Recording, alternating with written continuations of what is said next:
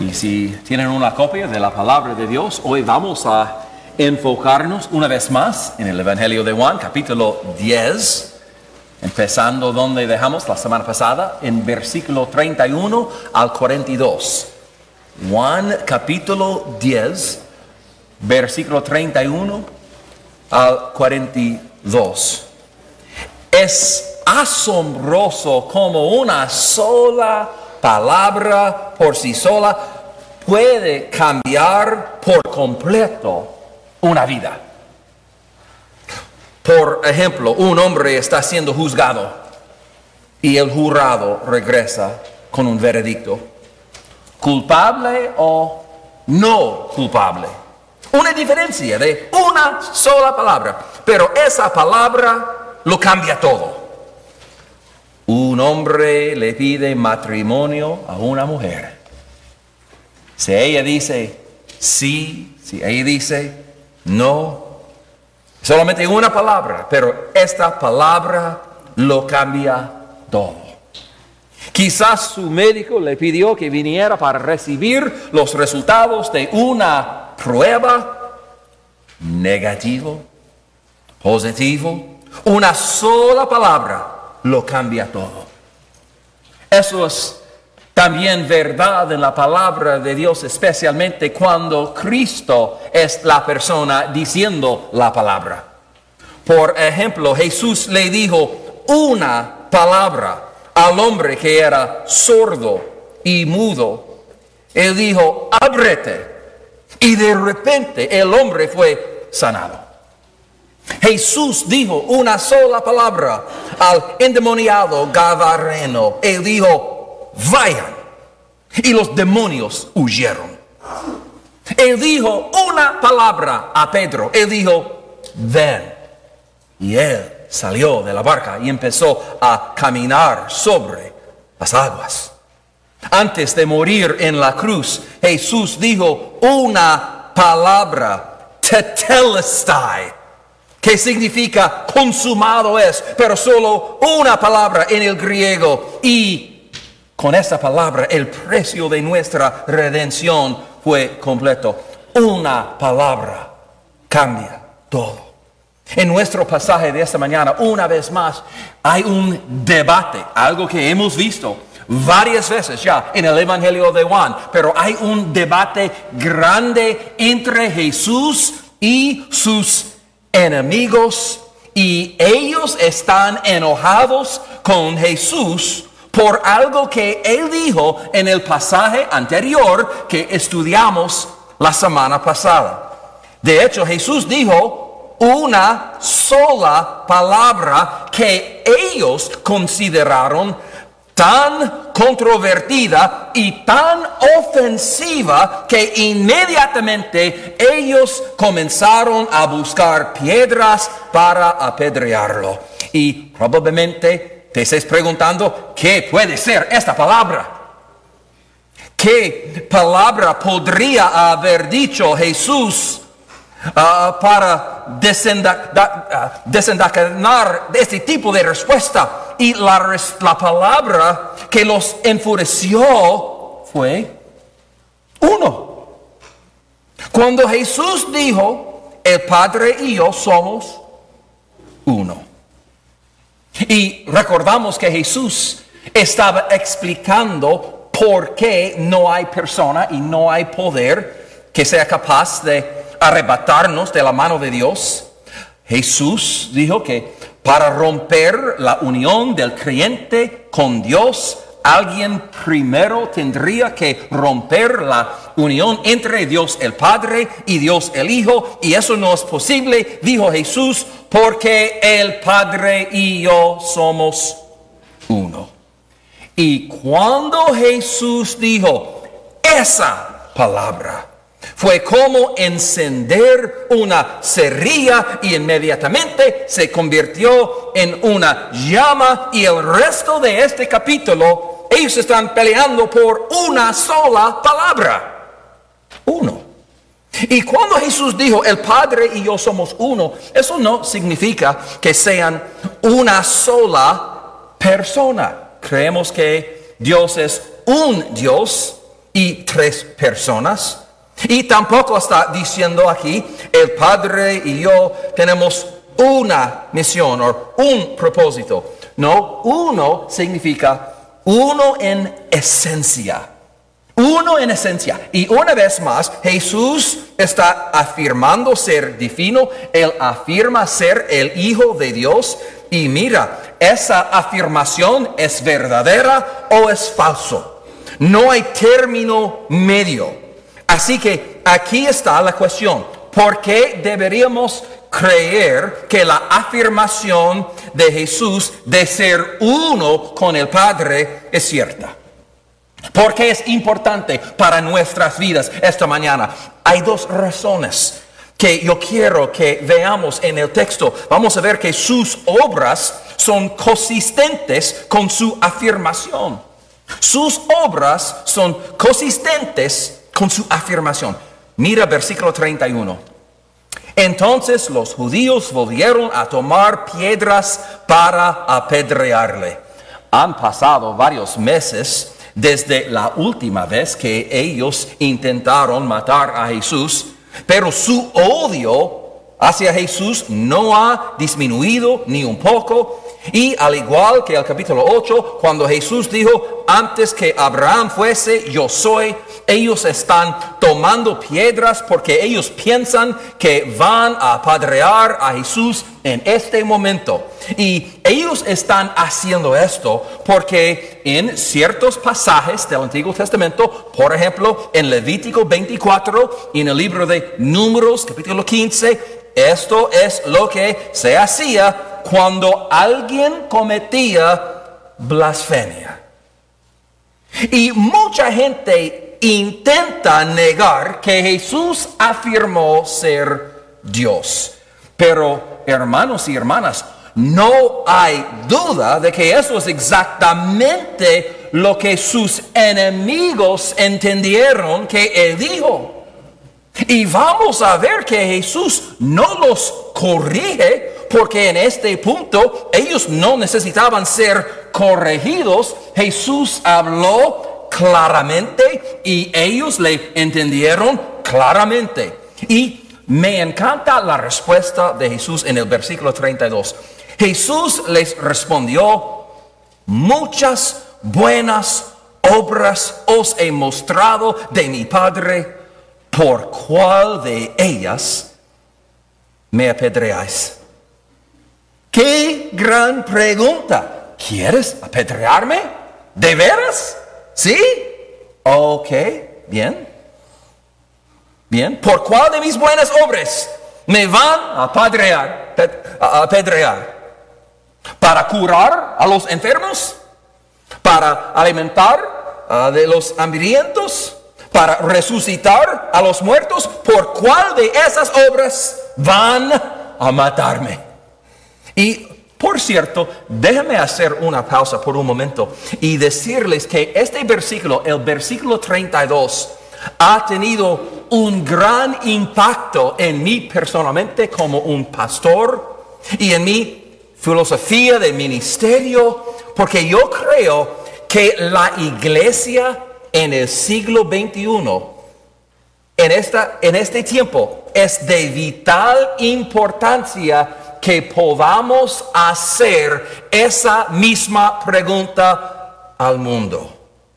Porque hay muchas personas en esos días que nunca nos darán la oportunidad de compartir el Evangelio debido a nuestras posiciones sobre la palabra de Dios. Por ejemplo, cuando decimos que la Biblia enseña que el matrimonio es un hombre y una mujer, cuando decimos que la vida comienza ah, en la concepción y debe ser protegida, cuando decimos que sí, la verdad absoluta existe o que Jesús es el único camino al cielo, Mira, como cristianos siempre hemos estado nadando contra la, corriente de la cultura, contra la corriente de este mundo, pero eso es especialmente cierto hoy. Y por eso es fundamental que las personas que se oponen a nosotros en estas otras cosas, pueden mirarnos y decir, ah, tal vez yo no estoy de acuerdo con algunas de sus creencias, pero ellos son los que alimentan a los hambrientos. Ellos son los que ministran a los desamparados. Ellos son los que van a las cárceles y las prisiones y por eso hacemos cosas en esta iglesia como Kids Hope y nosotros alimentamos a adolescentes pobres los fines de semana, cada semana. Es por eso que en este momento, ahora mismo, miembros de esta iglesia están enseñando a más o menos 50 prisioneros en la prisión local es por esta razón este jueves que van a servir almuerza para las personas sin hogar. Es por eso que tenemos un ministerio de benevolencia y no hacemos estas cosas en lugar de predicar el Evangelio, pero hacemos estas cosas mientras predicamos el Evangelio. Pero tenemos que ser capaz de decir por cuál de estas buenas obras nos apedrean tenemos que hacer esta pregunta.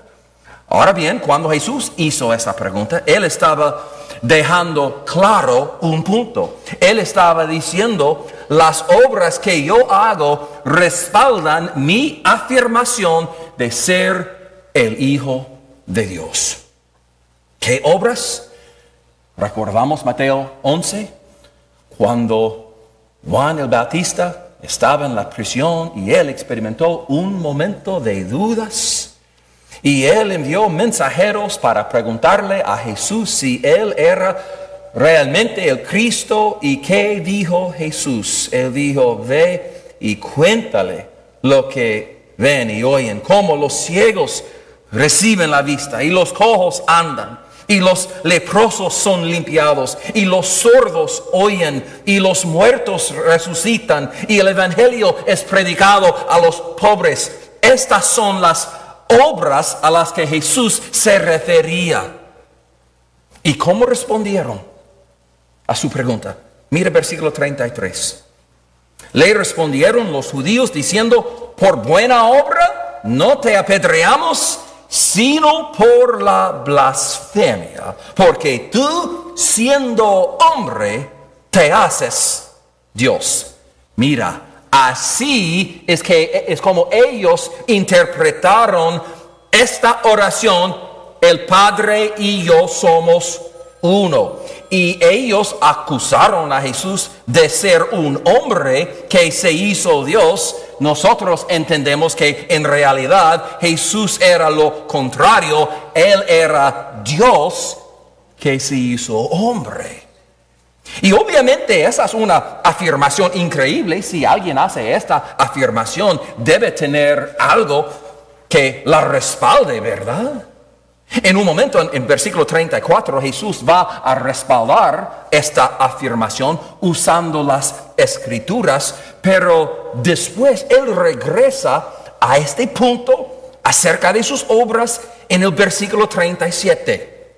Él dijo, si no hago las obras de mi Padre, no me creáis. Eso no es lo que esperamos que Jesús va a decir. ¿No me creen? Pero noten sus palabras, como lo dijo, las obras de mi Padre. Si yo no hago las obras de mi Padre, no me creáis. ¿Qué quiere decir? Si yo no hago las obras que esperarían que hiciera mi Padre. Si yo no hago las obras que esperarían que Dios hiciera, si Dios estuviera caminando sobre la faz de la tierra. Y es un punto excelente. Si Dios literalmente caminara entre nosotros hoy en el 22 de octubre 2023, ¿qué obras esperaríamos que Él hiciera? ¿No hablaría exactamente como habló Jesús? ¿No sanaría Dios exactamente como Jesús sanó a las personas? Si Dios estuviera caminando entre nosotros hoy, no amaría exactamente como Jesús amó a las personas. No sería su sabiduría la sabiduría de Cristo. No sería su poder el mismo poder de Cristo que vemos en la vida de Cristo. Jesús hizo todo lo que esperaríamos que Dios hiciera. Y en ese sentido, él hizo las obras de su Padre. Y Él dijo, si yo no estoy haciendo las obras de mi Padre, no deben creerme. Pero si yo estoy haciendo las obras de mi Padre, así es como deben responder en el versículo 38.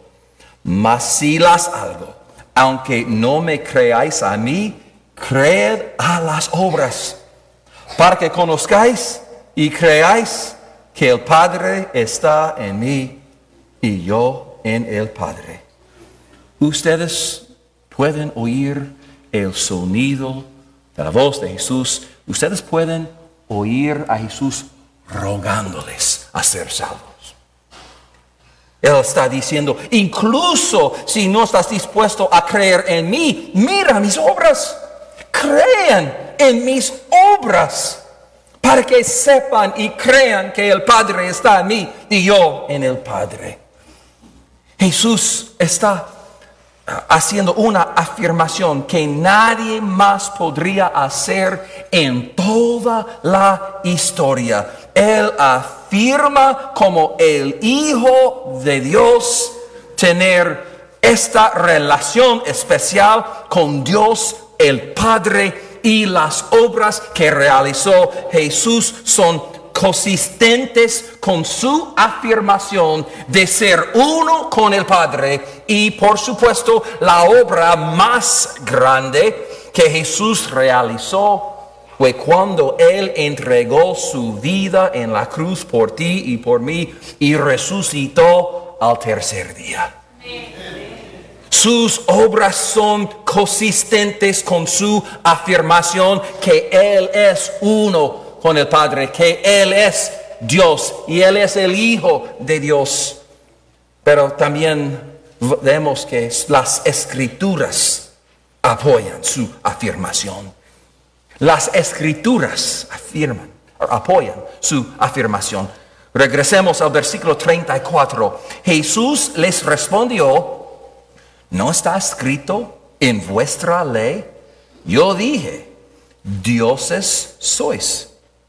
Si llamó dioses a aquellos a quienes vino la palabra de Dios y la escritura no puede ser quebrantada, al que el Padre santificó o separó y envió al mundo, vosotros decís, tú blasfemas porque dije, y aquí está Jesús repitiendo su afirmación, en otras palabras, Hijo de Dios soy. Mira, los oponentes de Jesús lo acusaron de blasfemia porque él sí afirmó ser Dios. Entonces Jesús responde citando un salmo, es el Salmo 82. Y en un momento yo voy a explicar este salmo y yo voy a leer este salmo porque cuando entiendas el salmo vas a entender por qué Jesús lo cita y lo que él quiere decir. Pero antes de leer este salmo, yo quiero que noten cómo Jesús veía las escrituras en aquel día el Antiguo Testamento. En el versículo 35, Él la llamó la palabra de Dios. La palabra de Dios, Jesús dijo. Aunque Dios usó autores humanos, los inspiró y Dios habló a través de ellos de tal manera que las palabras que ellos escribieron pueden llamarse la palabra de Dios. Y en el versículo 35 otra vez, él dijo que la escritura no puede ser quebrantada. En otras palabras, la palabra de Dios nunca se equivoca y cuando la palabra de Dios habla sobre un tema, cualquier tema, habla precisamente, habla correctamente y habla perfectamente, siempre. Y como Jesús entendía las escrituras, es como nosotros deberíamos entender las escrituras. Él las llamó la palabra de Dios, nosotros deberíamos llamarla la palabra de Dios. Porque ningún otro libro ha sido autentificado por la historia, por la arqueología o la abundancia de manuscritos. Ningún otro libro ha sido confirmado por tantas profecías cumplidas. Ningún otro libro tiene tanta sabiduría. Ningún otro libro ha tenido tal impacto. Por todas estas razones debemos estar de acuerdo con lo que Jesús dijo al respecto, lo que Jesús dijo sobre la palabra de Dios.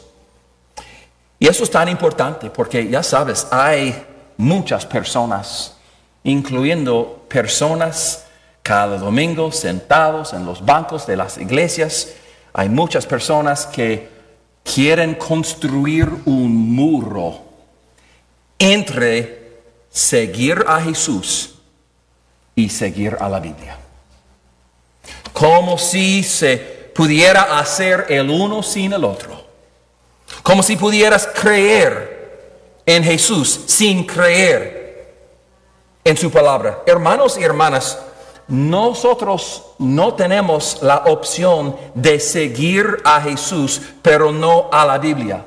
No podemos decir, como algunas personas dicen, oh sí, yo, yo creo en Jesús, pero, ah, yo no sé, hay cosas en la Biblia que yo no creo. Pero yo creo en Jesús. Hermanos y hermanas, no tenemos esa opción. Porque si no crees toda la Biblia, ¿a qué Jesús estás siguiendo? Si realmente estás siguiendo a Jesús, tú estás siguiendo a aquel que llamó a esta la palabra de Dios que no puede ser quebrantada. Y entonces Jesús cita las escrituras. Es, es, increíble que Jesús, el Hijo de Dios, el Hijo de Dios, va a usar la palabra de Dios para confirmar lo que Él acabó de decir. Pero Él hace un comentario basado en una sola palabra en el Salmo 82. Y yo voy a leer este salmo, es solamente ocho, ah, ocho versículos. Y eso es lo que dice. Dios está en la reunión de los dioses. En medio de los dioses juzga. ¿Hasta cuándo juzgaréis injustamente y aceptaréis las personas de los impíos? Sela. Defended al débil y al huérfano. Haced justicia al afligido y al menesteroso. Librad al afligido y al necesitado. Libradlo de mano de los impíos. No saben, no entienden, andan en tinieblas. Tiemblan todos los cimientos de la tierra. Y versículo 6 es el versículo que Jesús está citando en Juan 10. Yo dije, vosotros sois dioses y todos vosotros hijos del Altísimo pero como hombres moriréis, y como cualquiera de los príncipes caeréis. Levántate, oh Dios, juzga la tierra, porque tú heredarás todas las naciones. Mira, si no están familiarizados con el Salmo 88 y si no lo sepan, este salmo es una advertencia contra los políticos corruptos y contra los jueces en particular, los jueces corruptos. Porque en esos días en Israel había jueces, al igual que nosotros, sus jueces ah, ah, juzgaron los conflictos y dictaban sentencias. Hoy nuestros jueces deben fallar de acuerdo con la constitución y las leyes de los Estados, Unidos y el estado de Florida. Pero en esos días se suponía que esos jueces debían juzgar de acuerdo con la ley de Dios. Y porque ellos supuestamente hablaban en nombre de Dios, estos juicios tenían un título. Esos jueces tienen un apodo. Fueron llamados Elohim. ¿Eso suena familiar? Elohim. Elohim, si no saben, es, es uno de los nombres para Dios en el Antiguo Testamento es el nombre de Dios que aparece en el primer versículo de la Biblia. En el principio, Dios, Elohim, creó los cielos y la tierra. Y dos mil seiscientos cinco veces este nombre se usa para Dios en el Antiguo Testamento, pero en algunas ocasiones se refiere a esos jueces. No, cuando leemos esa palabra dioses en Salmo 88, no está refiriéndose a dioses literales. No, ellos no eran divinos, pero ellos fueron llamados Elohim porque ellos representaban a Dios Elohim ante el pueblo. Y cuando ellos hablaban, era como si Dios hubiera hablado. Y sus decretos eran supuestamente los decretos de Dios. Y sus juzgamientos eran supuestamente los juzgamientos de Dios. Sin embargo, cuando leemos todo este salmo, es muy claro, es muy evidente que ellos no estaban haciendo lo que deberían hacer.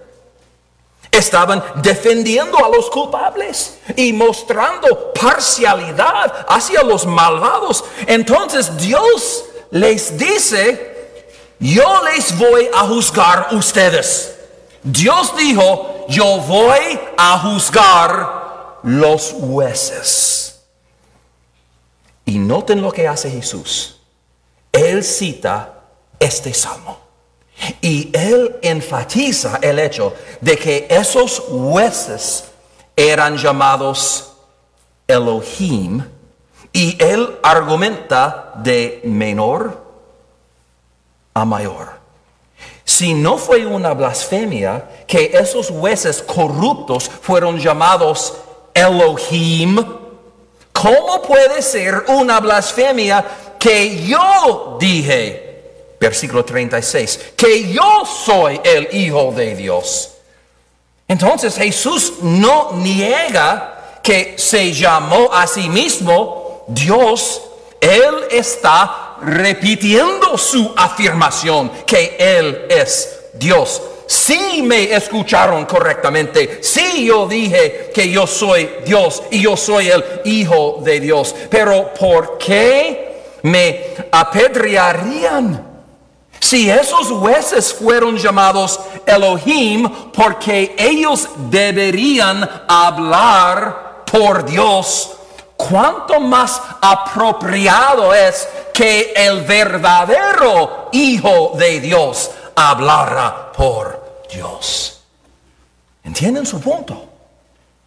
Entonces, si sus obras son consistentes con su afirmación que Él es el Hijo de Dios, que Él es uno con el Padre, y si Él les muestra que las escrituras también apoyan su afirmación.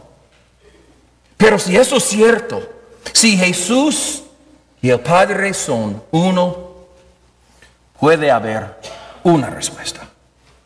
Una respuesta adecuada. Mira versículo 39. Procuraron otra vez prenderle, pero él se escapó de sus manos. Y se fue de nuevo al otro lado del Jordán, al lugar donde primero había estado bautizando Juan. Y se quedó ahí. Y muchos venían a él y decían, Juan, a la verdad, ninguna señal hizo, pero todo lo que Juan dijo de este era verdad. Es, muy interesante para mí como un predicador. En este punto, Juan ya está muerto, pero su predicación sigue teniendo un impacto. Y versículo 42, y muchos creyeron en él allí.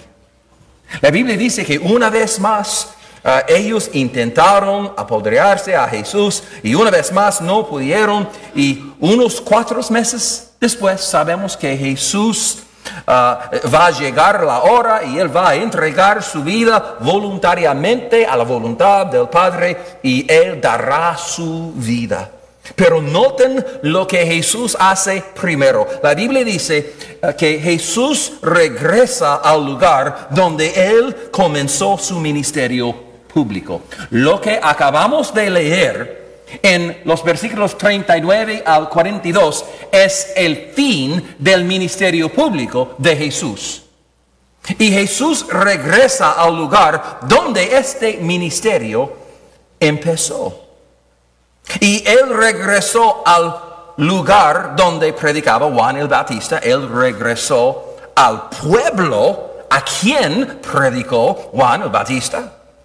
Y es una diferencia de día y de noche. Dos grupos de personas. Y ellos supuestamente escucharon los mismos sermones. Ellos vieron supuestamente los mismos milagros. En, Jerusalén ellos querían matarlo, pero aquí en versículo 42 dice que muchos allí creyeron en él. Simplemente creyeron. No trabajaron por ello. No se lo ganaron. Simplemente pusieron su fe en Cristo como su Salvador. Y si Jesús realmente es quien afirmó ser, si Él es uno con el Padre, si Él es divino, si Él es el Hijo de Dios, el que vino del cielo a la tierra para salvarnos, esta es la única respuesta apropiada. Y mira, esto es lo que separa la Biblia de cada otro libro religioso. Eso es lo que separa al cristianismo de cualquier otra religión. Eso es lo que separa a Jesús de cualquier otro profeta. El hecho de que nosotros somos pecadores quebrantados que no podemos salvarnos a nosotros mismos, que no podemos pagar el precio de la deuda del pecado que tenemos y por lo tanto, como no podíamos alcanzar a Dios, Dios tuvo que descender hacia nosotros. Y Jesús, el Hijo de, Dios, él quien era uno con el Padre, Él vino a nosotros en carne humana para vivir la vida que deberíamos haber vivido, para experimentar la muerte que deberíamos haber experimentado y, para ah, ah, lograr la victoria que deberíamos haber logrado, pero no podíamos hacerlo. Y de hecho, muchas, ah, he dicho muchas cosas que cuando una persona se está ahogando, no necesita que una persona le diga cómo nadar. Si una persona está ahogando, no necesita que un crítico les diga, no nadarás solo. Si una persona está ahogando, no necesita una animadora que le anime a nadar más duro. ¿Qué necesita? Necesita un salvavidas que se meta en el agua, donde está, y le saque. Y de la misma manera, sin Jesús, nos estaríamos ahogando en un océano del pecado. No necesitamos ah, consejos sobre cómo vivir una vida mejor. No necesitamos una otra lista de reglas que nos digan qué hacer y qué no hacer. No necesitamos una animadora que nos dé una charla de ánimo. No, necesitamos un Salvador. Necesitamos que Jesús, el Hijo de Dios, que era uno con el Padre, viniera a nuestro mundo de pecado y nos encontrara donde estamos para poder sacarnos. Y eso es lo que Jesús hizo por nosotros. Yo dije al principio de este mensaje que una sola palabra puede cambiar todo. Y eso puede ser cierto para ti esta mañana si esta palabra es sí. Sí, Señor. Sí, Jesús. Sí. Te seguiré. Sí, te creeré. Y sí, entregaré toda mi vida. Yo espero que esa sea tu respuesta esta mañana. Oremos. Gracias, oh Señor, por enviar a Jesús, el Hijo de Dios, la segunda persona de la Trinidad. El Verbo hizo carne. Y porque Él era verdaderamente el Hijo de Dios, uno con el Padre, Él podía hacer por nosotros lo que hizo, viviendo una vida perfecta en nuestro lugar y muriendo en nuestro lugar y resucitando de la tumba en nuestro lugar. Solo Él podía hacer eso porque solo Él era y es el Hijo de Dios y uno con el Padre. Y si hay alguien aquí que necesita responder diciendo, sí, sí Jesús, te recibo, sí te acepto, sí te confío, sí te seguiré, oh Señor, te rogamos que hoy, el día de su salvación, que tocaras en este momento en la puerta de su corazón que tú ah, les des la convicción que solo tú puedes dar. Aunque hoy reconocería su necesidad por un Salvador y aceptarías a Jesús. Ayúdanos a nosotros, Señor, a tomar todo lo que hemos leído y aplicarlo a nuestras vidas. Ayúdanos, Señor, a ser capaz de hacer esta pregunta al mundo alrededor de nosotros por cuál de nuestras obras buenas. Oh Señor, que el mundo pueda ver las obras buenas de Jesús en nosotros. Gracias, oh Señor, por tu palabra hoy y lo oramos en el nombre de Jesús. Por un momento vamos a seguir orando tal vez con los, con los ojos cerrados y las cabezas inclinadas si estás aquí y tú sabes que hoy necesitas recibir este regalo, que hoy tú necesitas entregar tu vida a Jesús y tu respuesta debe ser sí. Esta palabra puede cambiar todo. Si hoy necesitas decir sí a Jesús, sí te recibo, sí te acepto, por la primera vez como el Señor de mi vida. La Biblia dice, si confiesas con tu boca que Jesús es el Señor y crees en tu corazón que Dios le levantó de entre los muertos, serás salvo. Hoy tú puedes ser salvo. Hoy, en este momento. Alguien aquí me diría, sí, pastor, hoy yo quiero ser salvo. Yo necesito ser salvo. Yo necesito responder recibiendo a Jesús como mi único Señor y Salvador y estoy listo a tomar este paso de fe por la primera vez. ¿Alguien está dispuesto a decir esto levantando manos si es así? Si esta es tu respuesta hoy por la primera vez. Porque yo quiero saber y orar por ti